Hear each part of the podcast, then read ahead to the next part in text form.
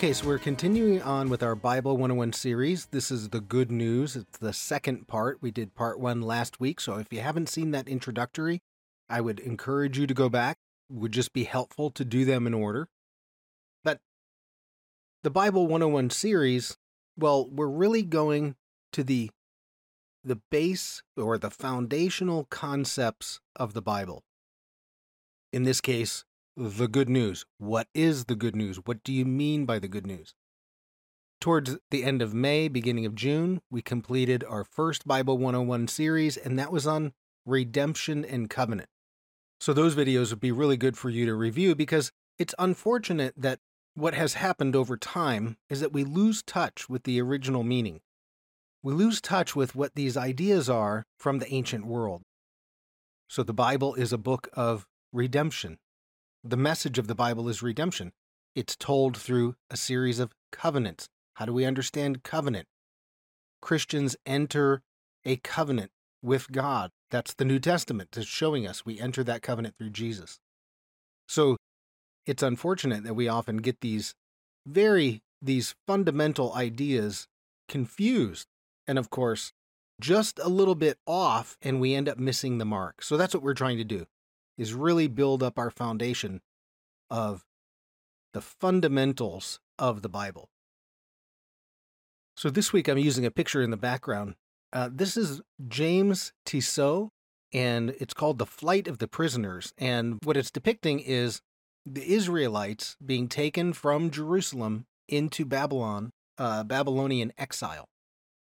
So I'll show you at the end of this lesson how this metaphor of exile and restoration helps us understand what the Bible is saying about the good news and the kingdom of God, and why that's attached to the forgiveness of sins. It is all being woven together in this tapestry if we have eyes to see the details that are in there. So, for today, what we're going to do is the background to the good news. There's always a background, there's a background to every concept whether it's cultural background or a background from the Old Testament that we need to be aware of.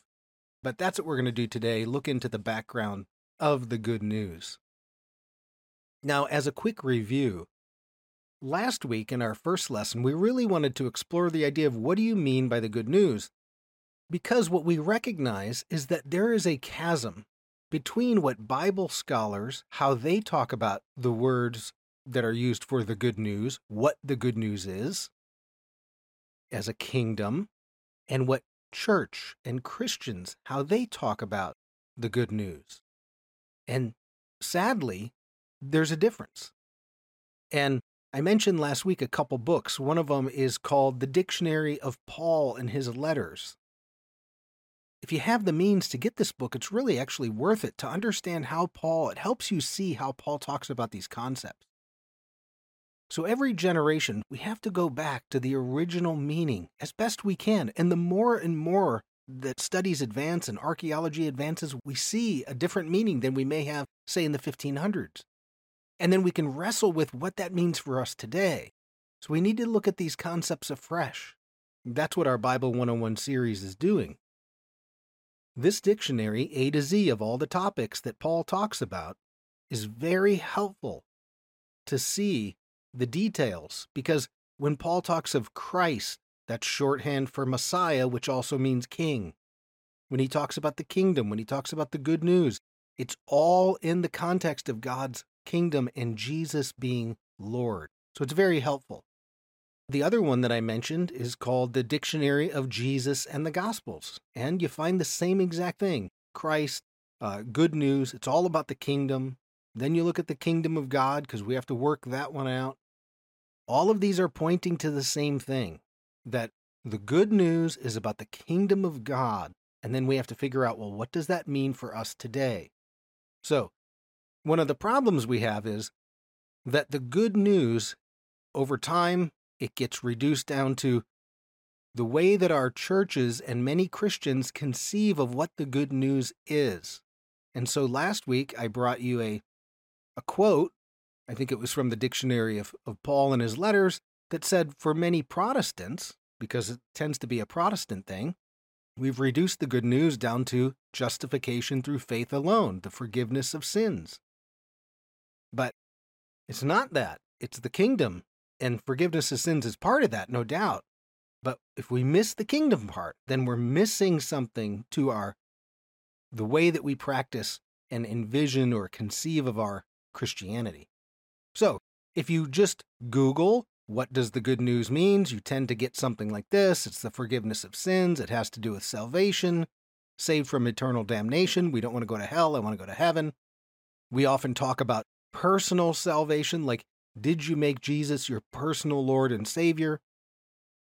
That language is never found in the Bible, and it has nothing to do with the first century. It's a very modern way of thinking about this whole thing because we're very individualistic.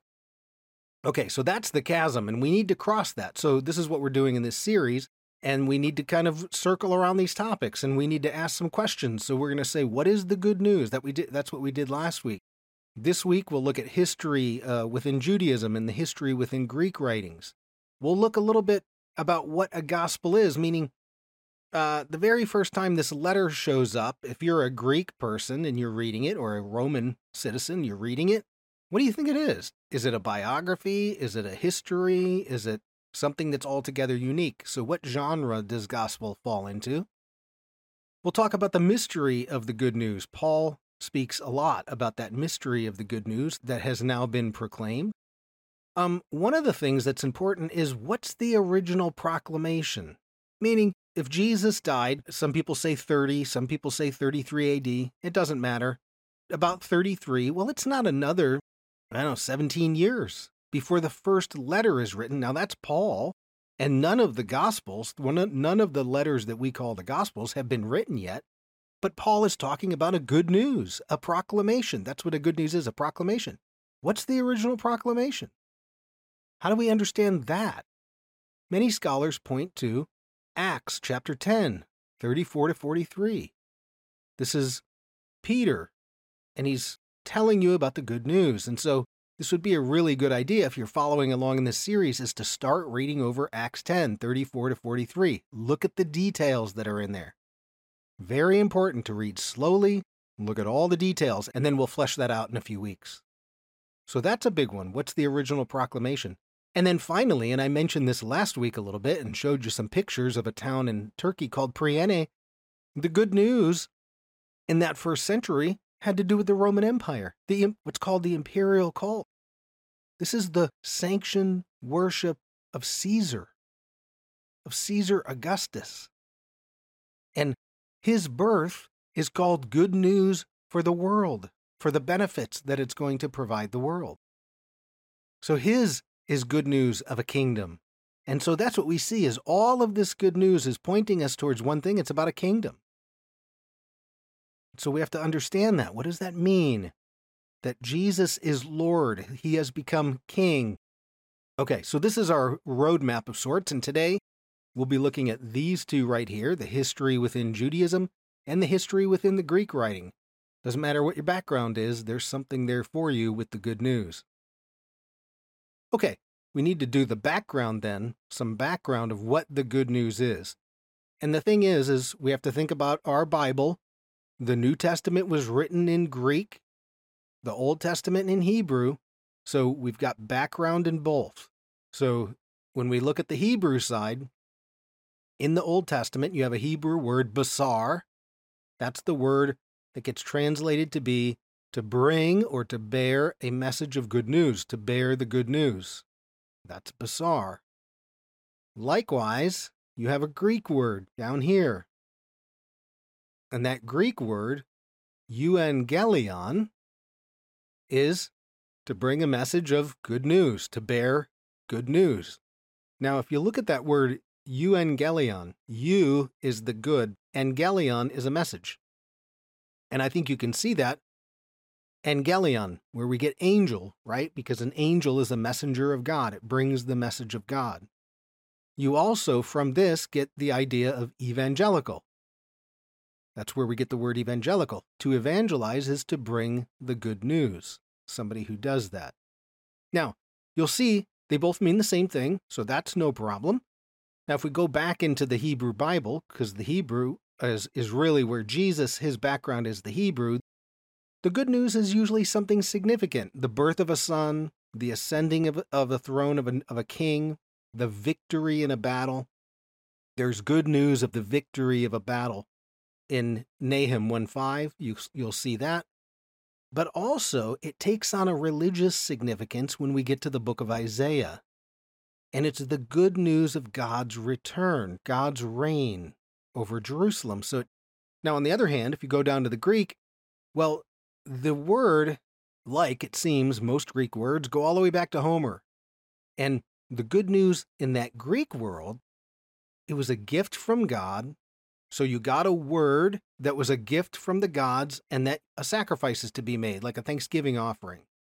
And of course, in that world, everything was from God, but if it was good, then it was good news from God. So there's a religious context to the idea of the good news, even in the Greek world.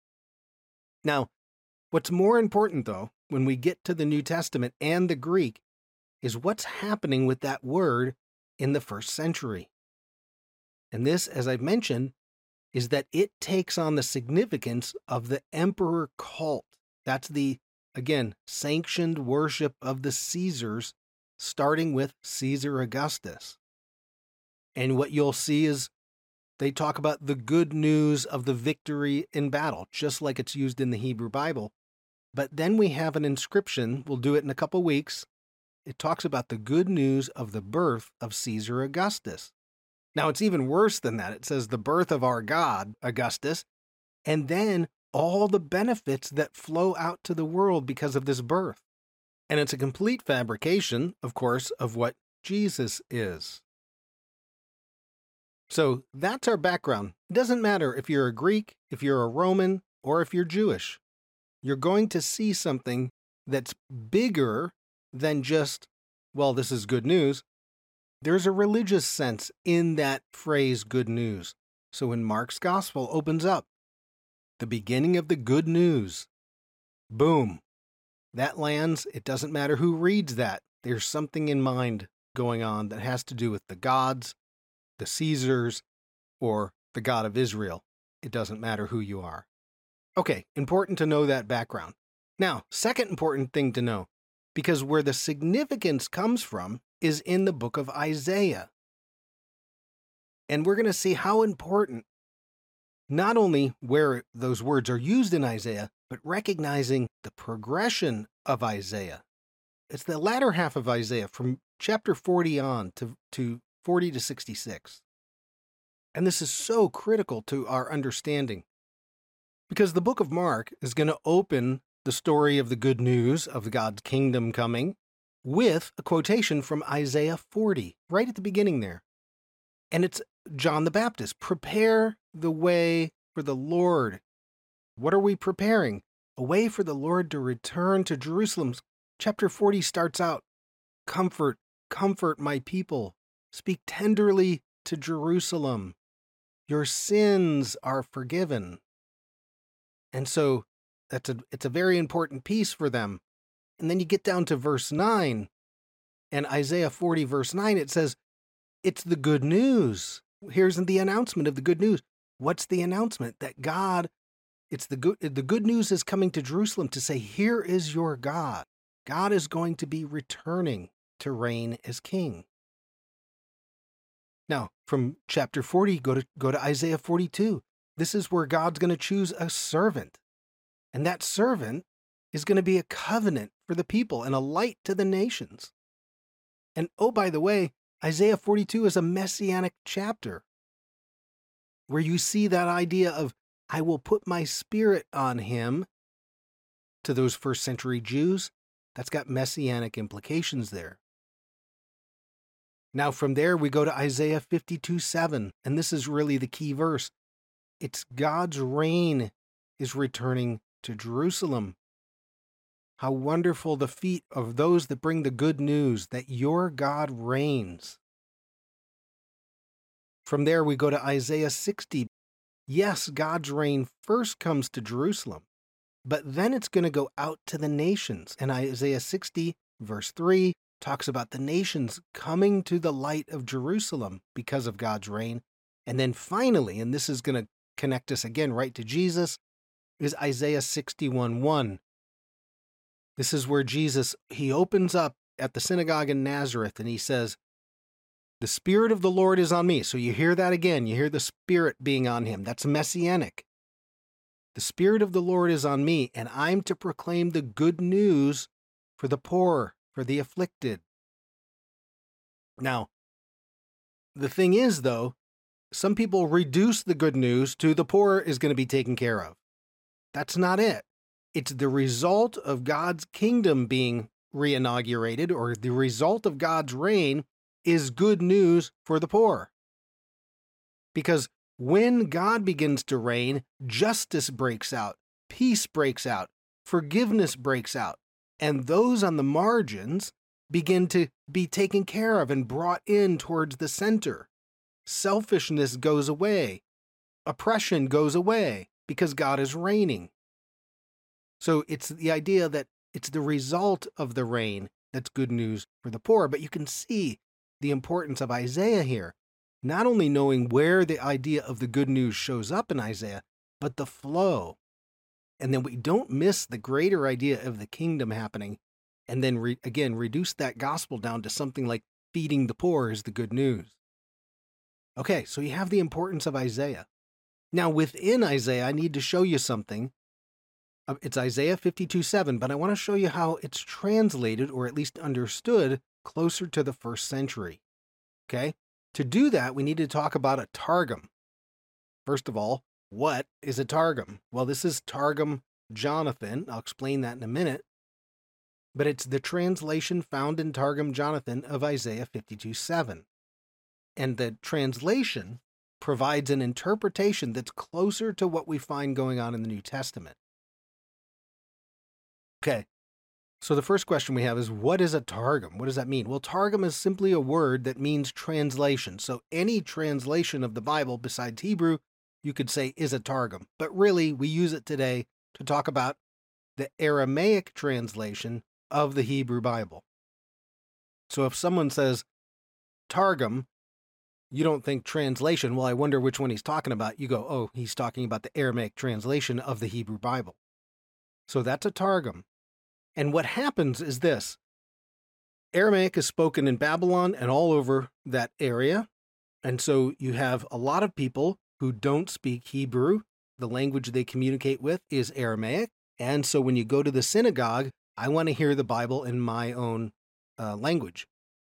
So you would have somebody reading from the Hebrew scriptures, and someone next to them would be translating it into Aramaic.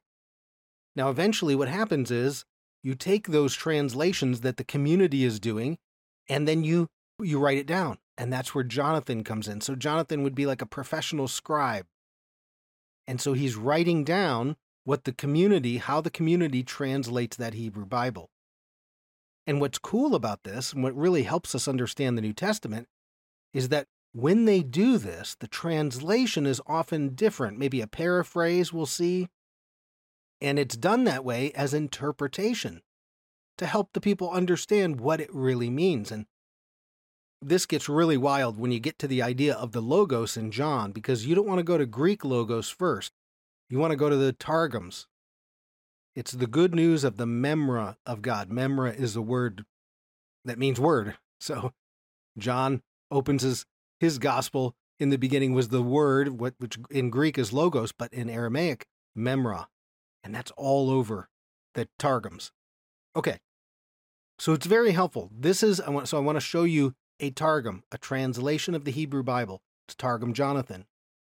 So if we look at Isaiah 52 7, there's going to be some slight differences because it's going to add interpretation. And this is, by the way, on your handout, where he writes, How beautiful upon the mountains of the land of Israel are the feet of him that bring the good news. So there's your idea of good news. But notice here what he did for translation. Right here, and I put it in brackets to help you, so if you look at the Hebrew, it says, How beautiful upon the mountains are the feet of him that bring the good news. Well, which mountains are you talking about? Oh, the ones of the land of Israel. Okay. So now, when he does that, when Jonathan translates, he adds in the phrase, of the land of Israel, so that we know which mountains you're talking about. So, how beautiful upon the mountains of the land of Israel are the feet of him that brings the good news, that publishes peace, that publishes salvation, saying to the congregation of Zion, Now look at this the kingdom of your God is revealed. Now that's different. That's different than the Hebrew Bible. It's a revealing that goes on. So if we go and we compare the two, Targum Jonathan on one side, the Hebrew Bible on the other side, you get this verse, the kingdom of your God is revealed. And then we compare that over here to the Hebrew that just says, Your God reigns. Now, you notice something. Specifically, you see the idea of kingdom. So it's the kingdom of God. The reign of God is being revealed. And the revealing, well, this is what's happening in the, the what we call the Gospels, Matthew, Mark, Luke, and John. It's the revealing of the kingdom of God that's taking place through the birth, through the actions of Jesus, through his ministry, through his miracles, up to the point where he enters Jerusalem as the king and then goes to the cross. So the narratives of the gospel tell you, they reveal to you about the good news. And N.T. Wright likes to say, this is what it looks like when God becomes king. And so we're all called into the kingdom. Not that we can have comfortable lives and get everything we want from God and then just wait until we die and go to heaven. No, we're called into the kingdom to be kingdom people, to manifest the kingdom of God here on earth. And oh, by the way, the person that we're following, we must remember, suffered and died on a cross, so perhaps, if the time is right, we may be also called to be cross people. And that means the willingness, in the face of the powers and the principalities and the authorities of this age, that we would stand firm, as Jesus did, in our faith, in our confidence in God, that we may suffer as a consequence for telling the truth, for pointing out an injustice, for defending the poor, whatever it is. So the Targum helps us understand that the New Testament is about the revealing of the kingdom of God, not just your God reigns like it's static. So hopefully that helps you think about what's happening in the New Testament and how closer to the time in the New Testament people may have thought about that phrase, your God reigns. So finally, this is the fifth one because I need to introduce there's a metaphor in the Bible and it has to do with exile and restoration. And it's found throughout the Bible. And there's a powerful message. It comes through Jesus concerning how we conceive of this exile and restoration and how the people in Israel that day were conceiving of that exile and restoration. So, for instance, sin and exile from the land, well, those are connected in the Bible. Sin causes exile. So, what is needed for the restoration or the redemption back into the land? Well, we need the forgiveness of sins. And that's why those are always connected. That's why when we hear about the good news of the kingdom and we want to enter into that kingdom, it's the forgiveness of sins as well, because that's part of the process. Now, exile, well, that can be a forced removal from the land, like the picture in the background there. The Israelites, or I'm sorry, in Judah, down in Jerusalem, they were sinning. So what does God do? Well, the Bible tells us he raised up his servant Nebuchadnezzar. Oh, by the way, God used Nebuchadnezzar, and he used him to remove the people from the land, to take them into exile. That's the exile. Now, the thing is, though, is that Greek word for exile may also be a choice. So we have like a story, the parable, like the prodigal son. They chose to leave, or he chose to leave and we can choose to leave as well.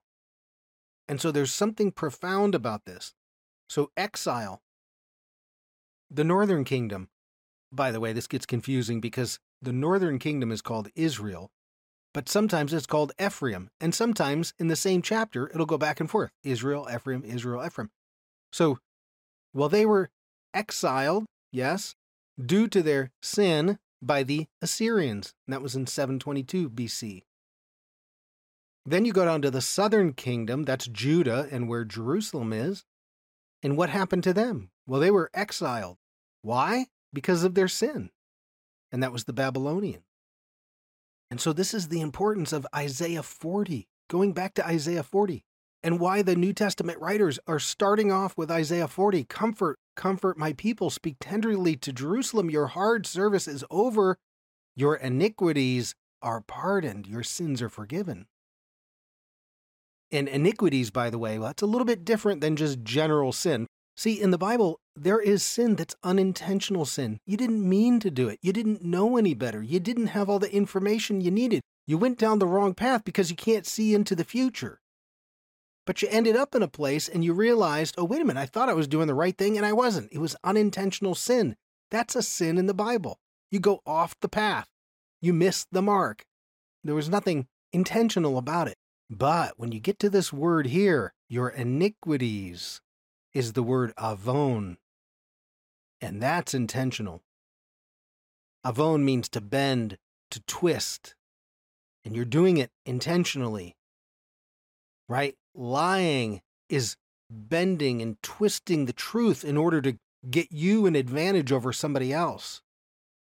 Oppression, using rules and money and whatever to oppress people, is a twisting and a bending of the rules of justice for your selfish benefit.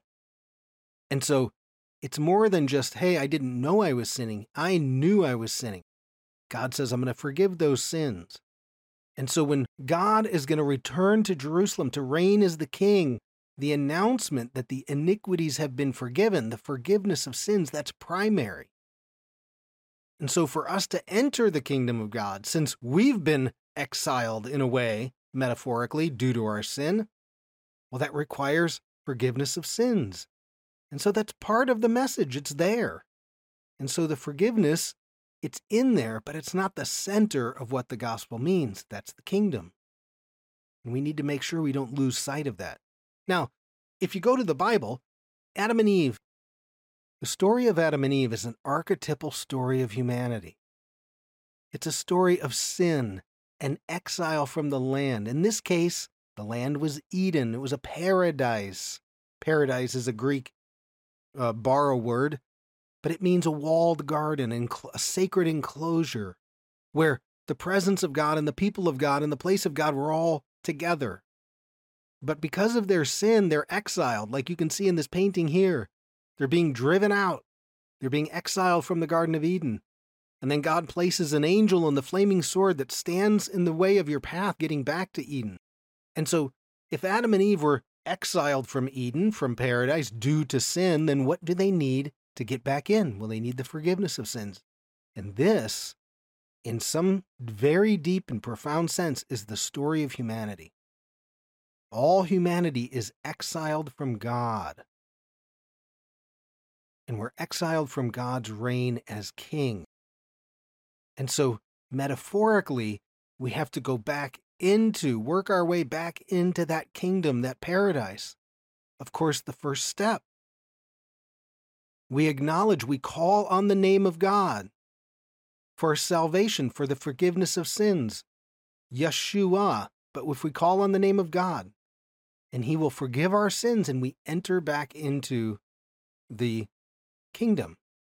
So it's all here in the Bible, but it's like in a uh, uh, in the giant metaphor. Now, here's what's cool what happens with Jesus, because now we have to go to Israel in the first century because they're exiled, but they're in the land.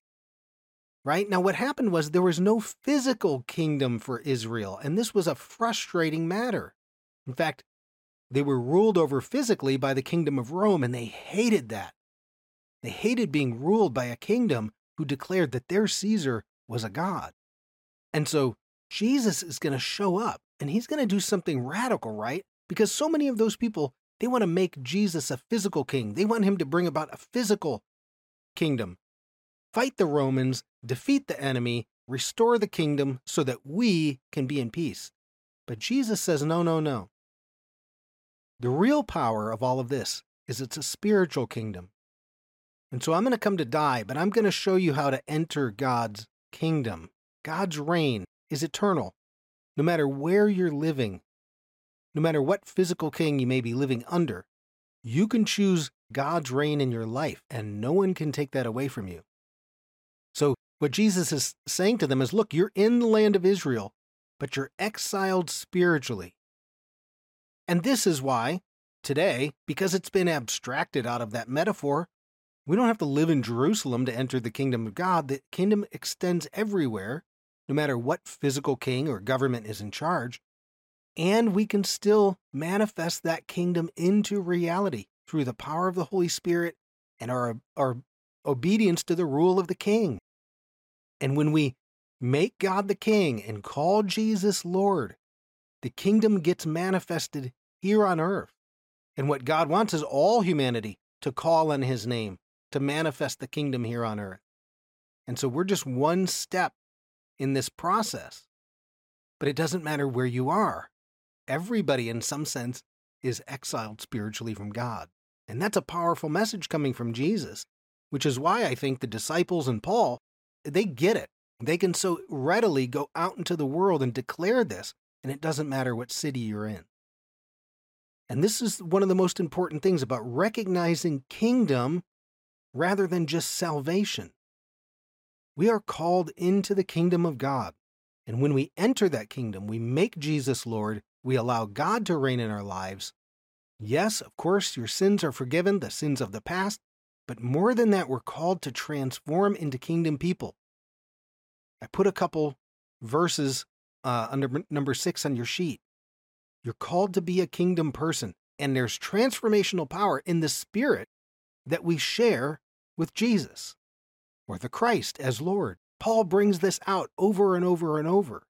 The same spirit that had the power to raise Jesus from the dead is available to transform us into kingdom people. It's not about do we get to go to heaven? Yes, that'll happen one day.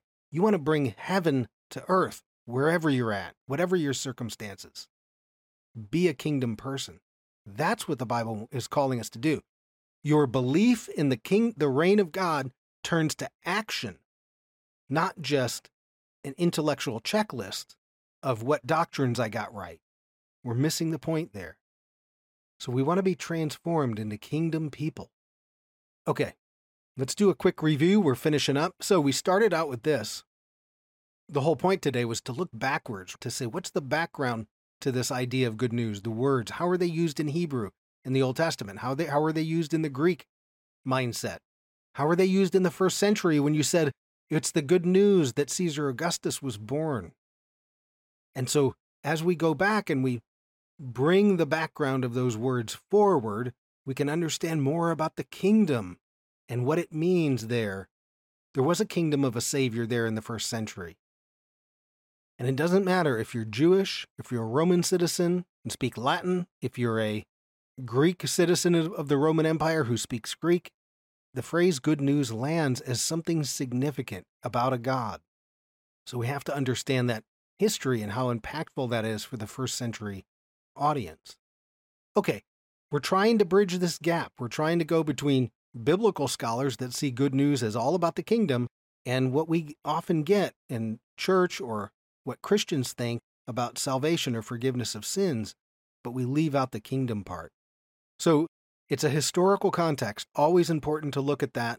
The prophet Isaiah, how important it is to understand not only where those references to the good news are that the New Testament writers are relying on, but also the progress that says, yes, God's reign is going to come to Jerusalem first, but it's also going to go out to the nations because Jerusalem becomes the light that brings the nations in. In fact, what becomes the light is the servant himself, is the covenant for the people and a light to the nations. And that's Jesus. We looked at that Aramaic Targum Jonathan to see how they would have translated Isaiah 52 7 and understood it in the first century, and that's more in line with what we see happening. The revealing of God's kingdom is what Matthew, Mark, Luke, and John are telling us. And it's being revealed through the ministry of Jesus through his birth, ministry, all of his actions, what he says, his obedience to go all the way to the cross, death, resurrection, ascension to the right hand of the Father. So you can confidently say he's reigning now. And then finally, the last thing is that sin and exile and forgiveness of sin and restoration, they're all intertwined in, uh, throughout the Bible. So when we think about this idea of the king coming back to reign, yes, we need the forgiveness of sins. The thing that put us in exile has been forgiven, and now God can come back to reign in our lives. So that's the good news part two, and we will continue on. We'll continue on over the next couple weeks. We'll look at Acts 10 and what Peter says and start to dissect the details of what scholars believe was possibly the earliest proclamation of the good news.